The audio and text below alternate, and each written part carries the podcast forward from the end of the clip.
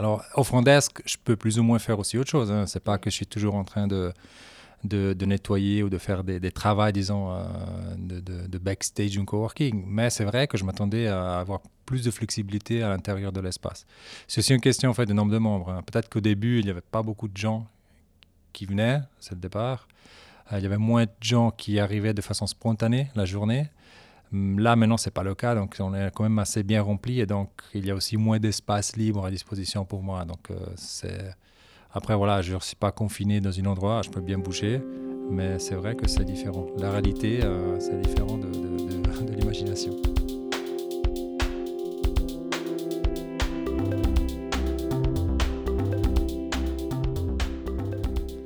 Bonjour, bienvenue dans ce 19e épisode en français de This Works.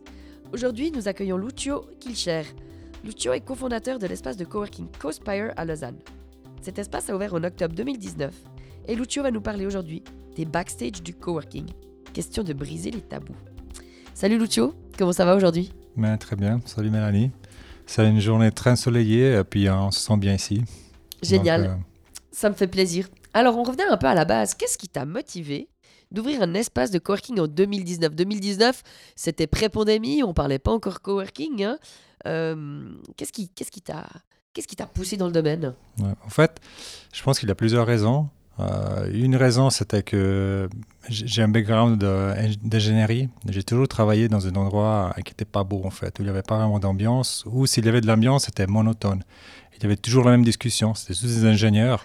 Il n'y avait pas vraiment de mélange d'idées. Euh, et euh, ça, c'est vraiment la première, la première motivation. C'est vraiment d'avoir un endroit qui fait coexister plusieurs personnes et, entreprises différentes dans le même lieu et qui est joli à vivre. Ça, c'est la première. Puis la deuxième, c'est vraiment la création de la communauté.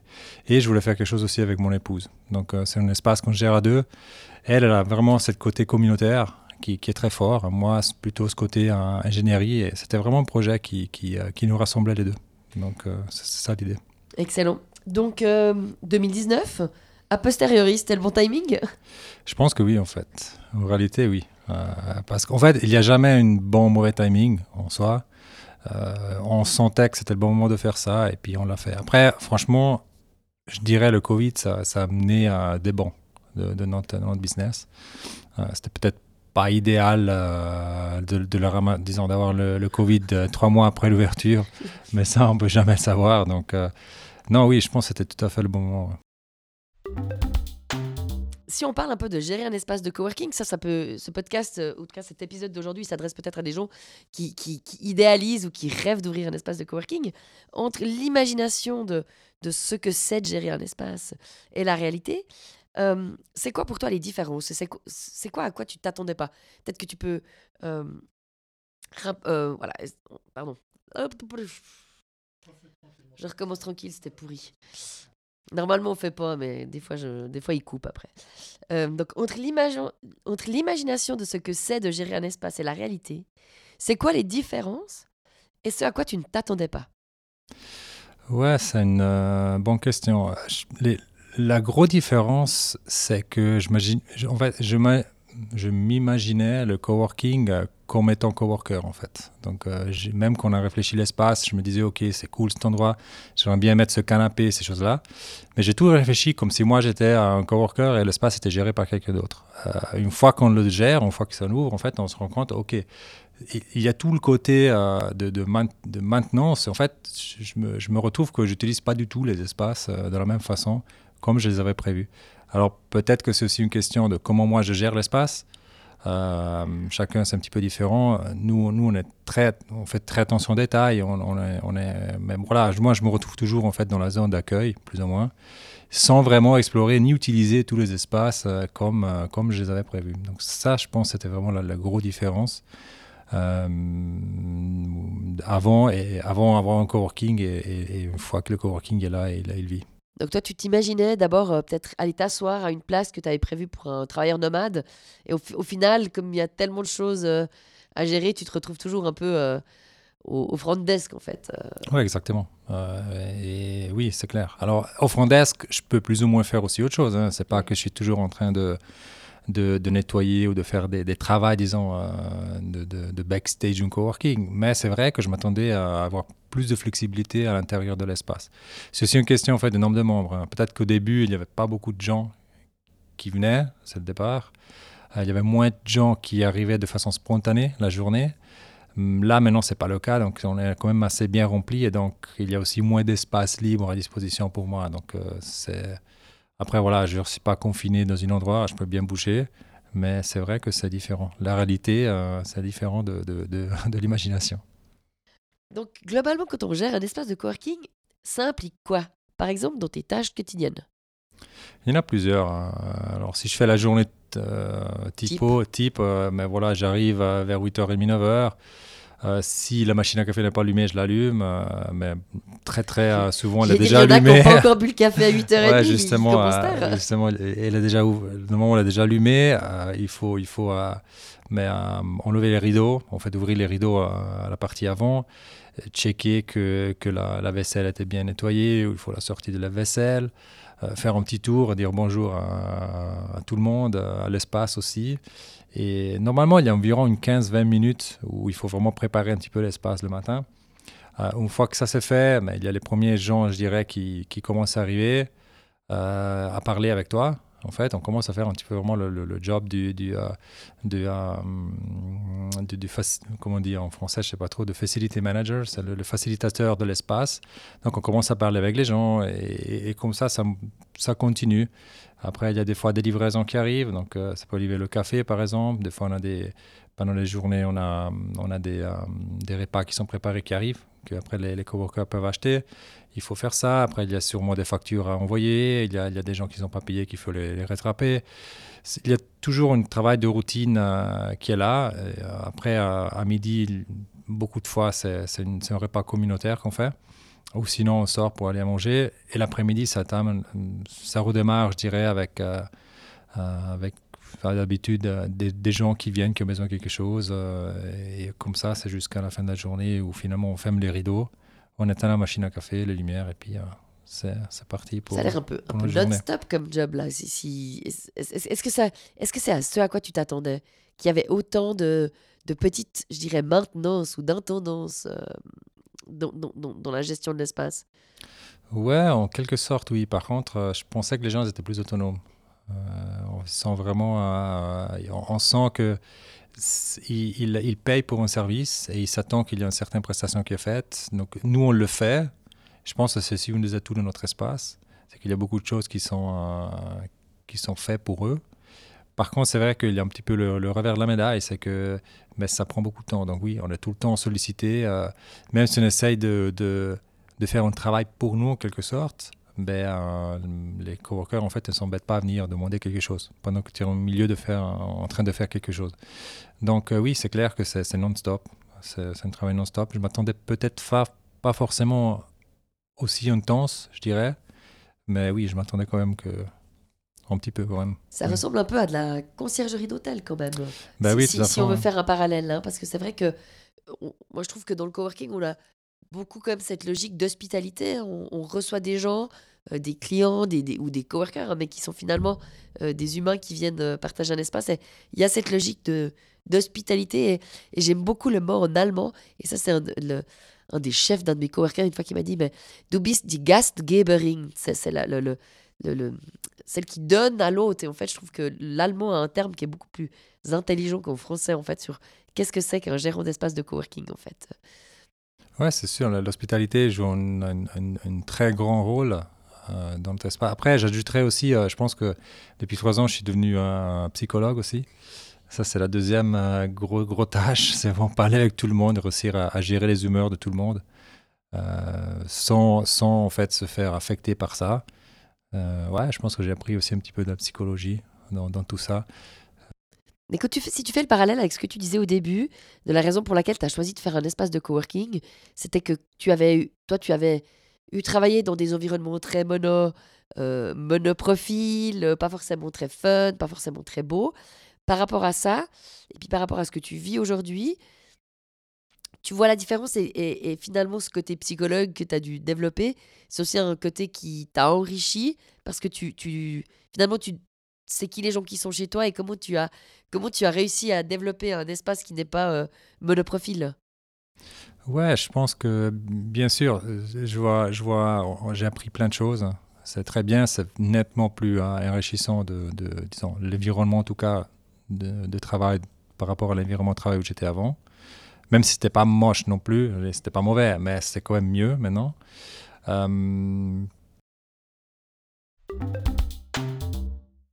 et donc, et donc, qui c'est qui, juste pour qu'on ait un peu une idée, qui c'est, c'est quoi tes, profils des gens qui viennent chez toi? C'est quoi leur profil Ils viennent d'où? C'est quoi leur background? Pourquoi ils sont dans l'espace? La majorité, c'est des, euh, des freelance ou des petites sociétés. Euh, mais je dirais qu'ils sont des sociétés quand même qui, qui ont déjà des, des revenus, qui, ont, qui sont déjà profitables, je dirais. Donc, c'est moins des, des, euh, des, entreprises qui ont besoin d'injection de cash style startup. Donc, que moi, je m'attendais plus à ça, honnêtement. C'était un petit peu mon parcours professionnel, donc je m'attendais à ça. Mais en réalité, voilà, c'est plutôt des gens qui ont déjà un business qui est lancé, qui tourne, qui sont dans une phase de croissance, mais organique, pas exponentielle. Euh, et c'est des teams, euh, je dirais, de, de, euh, de 1 jusqu'à 4 personnes. Après, on a, on a quand même deux bureaux privatifs. Ces deux bureaux sont pris par des sociétés qui ont déjà une ampleur, qui sont, qui sont plus grosses. Mais voilà, c'est vraiment les deux exceptions. Et puis, ça représente environ le 25-30% de, de, de, de, nos membres. Donc, euh, et puis, c'est tout confondu en fait profession. On a des gens qui, qui font du design, de packaging, des gens qui font de l'impression sur, euh, sur papier. On a des gens qui font vraiment euh, réseaux sociaux. On a des développeurs de web. Euh, on a des, des entreprises qui font des placements d'ingénieurs dans le domaine médical. On a même le back-office d'une église qui est chez nous. Excellent. Ouais, c'est vraiment très très varié. On n'a pas. Et puis dans ces profils variés, qui comment est-ce qui ou comment qu'est-ce que toi tu as mis en place ou qu'est-ce que vous avez mis en place avec ton épouse pour pour faire vivre cette communauté? Parce que finalement, c'est des profils variés qui, dans la vraie vie, se seraient peut-être jamais rencontrés. Euh, parce qu'il parce qu'il y en a un qui aurait un bureau euh, X tout seul là, puis l'autre Y là, puis en fait, ils n'ont pas d'intérêt commun. Qu'est-ce que vous mettez en place pour faire vivre cette communauté, puis pour les faire se rencontrer Puis est-ce qu'ils se rencontrent et est-ce qu'ils échangent vraiment? Est-ce qu'il y a du business qui s'est créé entre tes coworkers déjà euh, chez Cospire? Ouais, il y a du business qui est créé. Après, c'est vraiment, ça dépend vraiment des, gens aussi clairement. Donc, euh, c'est pas juste l'environnement qui fait qu'il euh, y a du business qui se crée entre eux, mais c'est aussi les personnes, les sociétés. Euh, après, qu'est-ce qu'on met en. Une, disons, des, des grosses forces d'attraction, c'est notre machine à café, en fait. Je pense que c'est la clé euh, du, de la connexion. Euh, donc, juste pour, euh, pour vous, vous, imaginer, on a une machine à café de barista, donc c'est vraiment une, une, une, vraie machine à café. Elle est très belle, espresso, ouais, voilà, merci. Avec, avec une, une, un moulin à côté qui est déjà préprogrammé. Donc, la chose qui est fun, c'est qu'en fait, c'est jamais parfait en soit le café. Donc déjà ça, en fait, ça mène à, la, discu à la, dis discussion entre, les membres. Donc ah oui, non, mais moi je tape un fois plus, non, moi je fais ça, moi je fais deux secondes de plus. C'est déjà un petit peu une, une, une, icebreaker. Donc ça aide déjà beaucoup la discussion. Mais bon, ça c'est l'élément central. Euh, après voilà, ça c'est et, les gens vraiment, en fait, ils boivent beaucoup de café. Hein. Donc euh, ils ont vraiment beaucoup de, moments pour se rencontrer. Après, on a par exemple des community breakfast, on fait. Donc, c'est des petits déj euh, en communauté. On a des repas, comme j'ai dit avant, euh, qui sont livrés à deux fois par, par semaine. Donc, les gens, ils ont la possibilité finalement de les acheter et puis de manger sur place avec les autres. On a aussi des events plutôt de social networking. c'est une fois par mois. On a des, des soirées jeux qu'on fait aussi. Et après, il y a plein d'événements en fait qui sont organisés par des, des membres euh, où on donne finalement la, la possibilité d'utiliser les locaux. Et c'est eux qui gèrent, mais ça amène quand même une côté euh, communautaire aussi, parce qu'il y a pas mal de gens, de nos membres, qui, qui, qui, rej qui rejoignent en fait cette, euh, ces, ces, soirées ou ces événements. Qui, qui, se relient entre eux en fait. Ouais, exactement. Ouais. Euh, D'après toi, c'est quoi les principaux challenges quand on gère un espace de coworking? Je pense que, bon, déjà, c'est humain. On a des challenges humaines. Euh, oui, je, pense vraiment on a deux gros challenges. Un, c'est vraiment les challenges humains, comme j'ai dit. Et ça, c'est essayer de faire en sorte que. Alors, il ne faut pas que tout le monde tombe d'accord avec les autres, mais il faut qu'au moins qu'il n'y ait pas des, frustrations ni des, des, conflits ouverts. Donc, chaque fois qu'il y a quelque chose comme ça, il faut vraiment essayer de fédérer. Donc, c'est là qu'il y a le côté psychologue hein, qui, qui, sort finalement. Après, le deuxième challenge, c'est toujours un petit peu le côté hardware, entre guillemets, du, coworking. Donc, le, côté de, la, prestation de service, qu'est-ce qu'on fournit. C'est toujours il faut toujours faire un bilan économique aussi. Euh, les gens, évidemment, ils demandent euh, oui, j'aimerais deux cabines téléphoniques de plus, j'aimerais ça plus, j'aimerais ça, ça, ça. Après, nous, de notre côté, il faut quand même voir qu'économiquement, ça joue, qu'on a la capacité de faire. Il y a aussi un côté esthétique, parce que oui, une cabine téléphonique, c'est quelque chose de massif, mais euh, on ne peut pas la placer n'importe où, parce qu'on veut quand même garder une espèce d'esprit dans, l'espace. Donc voilà, je pense que c'est vraiment le côté humain, c'est le numéro un quand même. Et le deuxième, c'est vraiment le, le qu'est-ce qu'on peut se permettre de faire avec les budgets qu'on a qu'on a, à disposition. Et, aussi tout en gardant un petit peu qu'est-ce que font les autres et puis où nous on se situe par rapport à ça. Parce que euh, oui, on peut toujours améliorer, mais, mais il faut aussi donner qu'est-ce que les gens ont, ont besoin d'avoir. Il ne faut pas non plus over, il faut pas faire trop non plus. C'est clair. C'est clair, souvent, c'est Ah, mais on aimerait encore ça, ça, ça et ça. Puis au bout d'un moment, euh, est-ce qu'on a vraiment besoin? Il y a effectivement euh, dans des espaces de coworking des jours où il y a des pics. Hein, on, en, on, en, discutait avant. Euh, le mardi, le jeudi, c'est comme la crèche. C'est les jours du coworking. Et tout d'un coup, le mardi, le jeudi, bah, les cabines sont plus occupées, les salles de réunion sont plus occupées. Mais c'est pas pour autant qu'on va tripler le dimensionnement juste parce qu'une fois dans l'année, il manque une cabine téléphonique. Et c'est vrai qu'il faut trouver la bonne le bon moment pour, pour faire le changement. Quand tu parlais de l'humain, si on compare par rapport à une, je dirais une vraie entreprise, toi, tu as besoin d'entreprise hein, aussi, euh, on parle des challenges humains, nous on les résout. En tant que gérant d'espace de coworking, on va s'occuper de, de, de, mieux résoudre ces challenges humains. Est-ce que tu sens une différence? Est-ce que tu vois une différence sur la manière de faire par rapport à on est dans une entreprise où tous les employés viennent du même ils ont un même employeur, hein, ils ont une autre même boss, du même boss, ou on est dans un coworking, et puis est-ce qu'il y a des choses qui sont plus faciles, et euh, de l'autre source, des choses qui sont plus difficiles en fait à faire? Ouais.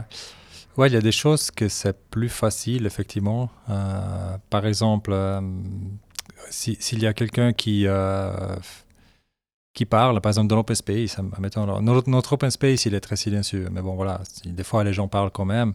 C'est vrai que s'il y a quelqu'un qui parle d'une autre team, ça nous, j'ai l'impression que ça fait moins, c'est moins problématique. En fait, c'est moins problématique dans un environnement. Euh, euh, là, j'ai dit la chose à l'envers, mais je reviens. C'est moins problématique dans un environnement où on a le seul boss parce qu'il y a tout le monde finalement qui... Il y a moins de confidentialité dans les choses qu'on dit et il n'y a pas de problème. Dans une coworking, en fait, on est tous des sociétés séparées, donc c'est clair que parler dans un espace comme ça, c'est plus compliqué parce que tu n'as pas envie d'entendre euh, ben, quelqu'un qui parle de cuisine, par exemple, quand, quand toi, tu fais euh, au travail. Donc, c'est, et ça ne te sert à rien, en fait. Tu n'apprends rien. Donc, c'est plutôt une perturbation dans une coworking versus dans une boîte où tu as le même boss, en fait, euh, c'est peut-être même des informations utiles pour toi. Donc ça, c'est la chose, je dirais, la plus, la plus, euh, la différence. Et puis après, au niveau des moods des gens, c'est peut-être plus facile. Euh, gérer des conflits aussi parce que t'as pas toi toi n'es ni le boss ni un ni de l'autre donc en fait tu peux ouvert, tu peux dire les choses comme, comme tu penses. Et peut-être aussi pour eux, c'est plus facile aussi de communiquer. Parce qu'il n'y a, pas des, il a pas des problèmes aussi de hiérarchie ou des choses comme ça. Donc côté humain, peut-être c'est plus facile le coworking. Côté à tous les jours, c'est peut-être pas le plus compliqué. Ouais, parce qu'encore une fois, il y a, y a, y a peut-être plus de confidentialité à à laquelle il faut faire attention. puis il y a peut-être des attentes aussi un peu différentes. Hein. Certains coworkers attendent ça, d'autres attendent, voilà, ils attendent le, le ciel, d'autres ils attendent là, puis du coup, il faut, faut gérer les attentes des uns et des autres pour, que, pour que ça convienne. Mais ça, juste pour... Euh, ça, quelque chose que je ne m'attendais pas, en fait, c'est... Moi, je pensais qu'à ce moment, on devrait filtrer en quelque sorte les gens qui venaient. Parce que je me disais, OK, il y a... si on, a, on commence à avoir une communauté qui marche, il ne faut pas amener la, la, la, disons, la, la, personne qui, qui fout qui fout tout en l'air, désolé l'expression. Mais euh, en fait, c'est presque automatique en réalité. Je ne sais pas si c'est à cause de, l'espace, de, l'environnement, de l'ambiance qu'on a mis en place, mais euh, j'ai l'impression qu'on n'a pas trop besoin de faire ce tri. Les gens qui viennent chez nous, euh, ils sont déjà presque triés eux-mêmes. donc ça, c'est plutôt bien. Je pense que ce qui est important dans ce que tu dis, c'est je pense que les gens il n'y a pas qu'un seul espace de coworking. Et chacun choisit finalement l'espace de coworking qui lui convient. Alors, effectivement, quand on habite euh, tout à coup dans un petit village, on n'a peut-être pas le choix, il n'y a qu'un seul espace de coworking. Mais quand on arrive dans une ville, on va pouvoir choisir son espace en fonction, ben, effectivement, de, l'espace physique, des gens qui sont dedans, puis on va aller visiter des espaces de coworking. Et nous, on recommande toujours aux gens d'aller faire le tour des espaces. Parce que c'est important d'aller se dire où est-ce que je me sens bien et où est-ce que je vais bien me sentir pour travailler. Surtout par rapport à quand on travaille dans une entreprise, on nous impose le lieu de travail, puis on n'a pas le choix. Là, quand on choisit son coworking, alors bien évidemment, on espère qu'il soit le plus proche de la maison possible, mais s'il faut faire 5 minutes de plus pour être dans un environnement qui nous convient, ça vaut la peine. De manière générale, est-ce qu'il y a quelque chose que tu as dû faire dans ton espace de coworking que tu pensais pas, auquel tu n'avais pas pensé? Ouais, il n'y a pas grand-chose, mais sûrement des, des, plus de cabines téléphoniques. Ça, c'est quelque chose que je ne m'attendais pas, en fait. Euh, ça, c'est peut-être la plus grosse chose. Après, euh, quelque chose que on avait réfléchi au début, puis on n'avait pas fait, puis finalement on a fait, c'était la moquette euh, dans, dans, dans, le grand espace à l'avant. Je pense que ça donne quand même une, une temps plus, plus déjà ça tenue le bruit. Oui. Énormément et ça donne aussi, c'est beaucoup plus chaleureux, donc ça donne plus l'envie de, travailler. Même si j'adorais le sol ciré comme, il comme on l'a fait, mais, mais voilà, je pense que ça, c'est les deux choses que, que, euh, après, des petites choses, évidemment. Hein, il y a des lumières ici, euh, ventilation qu'il faut peut-être modifier un petit peu à droite à gauche. Mais en, général, on a, on a, bien réfléchi l'espace le, depuis Parce que vous avez vraiment une particularité, hein, c'est que vous avez pris un espace brut que vous avez totalement imaginé depuis, euh, depuis la base, alors que des fois, d'autres espaces de coworking, moi par exemple, on loue des locaux, puis on, va s'adapter sur des locaux existants. Donc vous, vous êtes vraiment parti sur euh, une, page blanche avec, euh, avec, avec une volonté d'en faire un lieu qui soit beau et qui soit agréable pour les coworkers. Et la moquette, c'est intéressant comme, comme remarque parce que j'ai eu un long débat, j'ai un associé à Bulle, parce que moi je voulais mettre du parquet, puis il m'a dit non, mais sais, dans les bureaux maintenant, c'est la moquette qui se fait de nouveau. Puis j'étais là, non, mais la moquette, les acariens, puis en fait, non, parce qu'effectivement, le côté acoustique, puis le côté chaleur, puis le côté finalement, on peut même enlever ses chaussures, puis des fois être à pieds nus, quoi, ou chaussettes, sur la moquette, ce qu'on fera pas sur un salon béton ciré.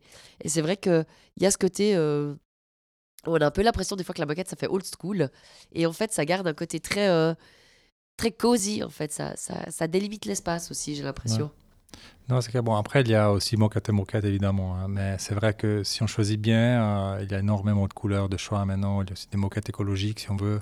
On a aussi, nous, on a, on a parti sur une solution avec des dalles. Donc, c'est des dalles de moquette. Donc, un des gros soucis qu'on se faisait, c'est si les gens euh, ben, euh, en fait, font tomber le café. Ça arrive, c'est normal, mais bon, déjà, on peut le nettoyer. Et deuxièmement, si ça marche vraiment pas, mais on peut changer la dalle et puis on replace la nouvelle. Donc, franchement, c'est une bonne, je pense, c'est une bonne pari de la mettre. Et donc si aujourd'hui, euh, quelqu'un que tu connais euh, venait te voir, qui a envie ou que tu connais pas, quelqu'un vient te voir pour se lancer dans un espace de coworking, euh, qu'est-ce que tu lui donnerais comme conseil? Ouais, alors déjà, ça dépend un petit peu où est-ce qu'il veut l'ouvrir. Le, je dis ça parce que nous, nous par exemple, quand on a ouvert, on a, bon, déjà, on a, regardé beaucoup d'autres espaces de coworking, mais pas forcément en Suisse.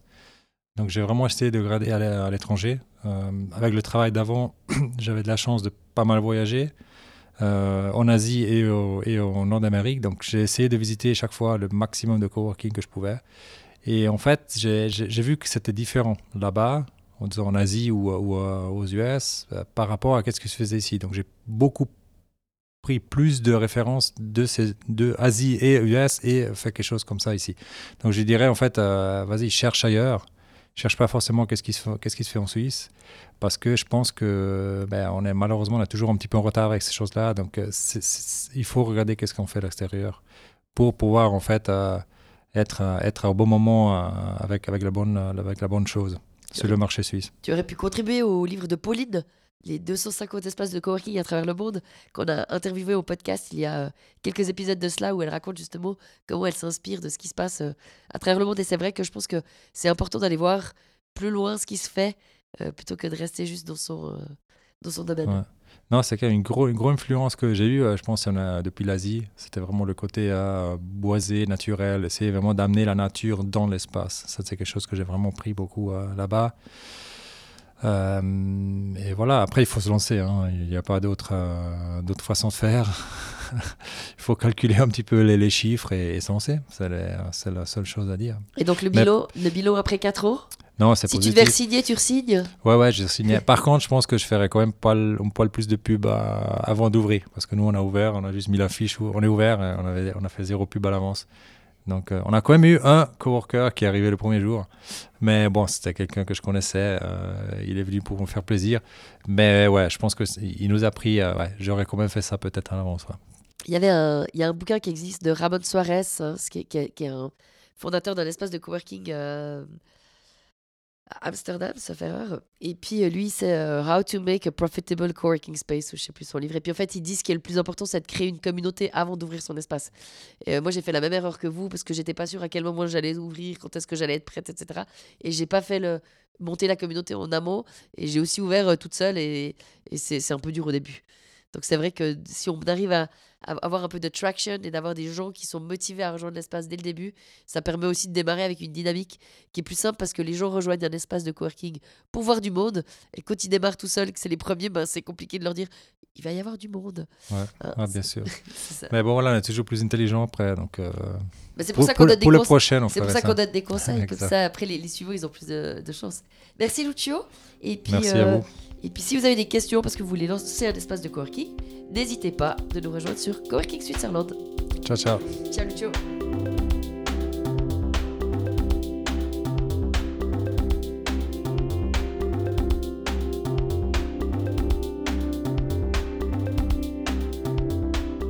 Vous avez suivi cet épisode de This Works, proposé par Coworking Switzerland, présenté par Mélanie Burnier et monté par Thierry Weber.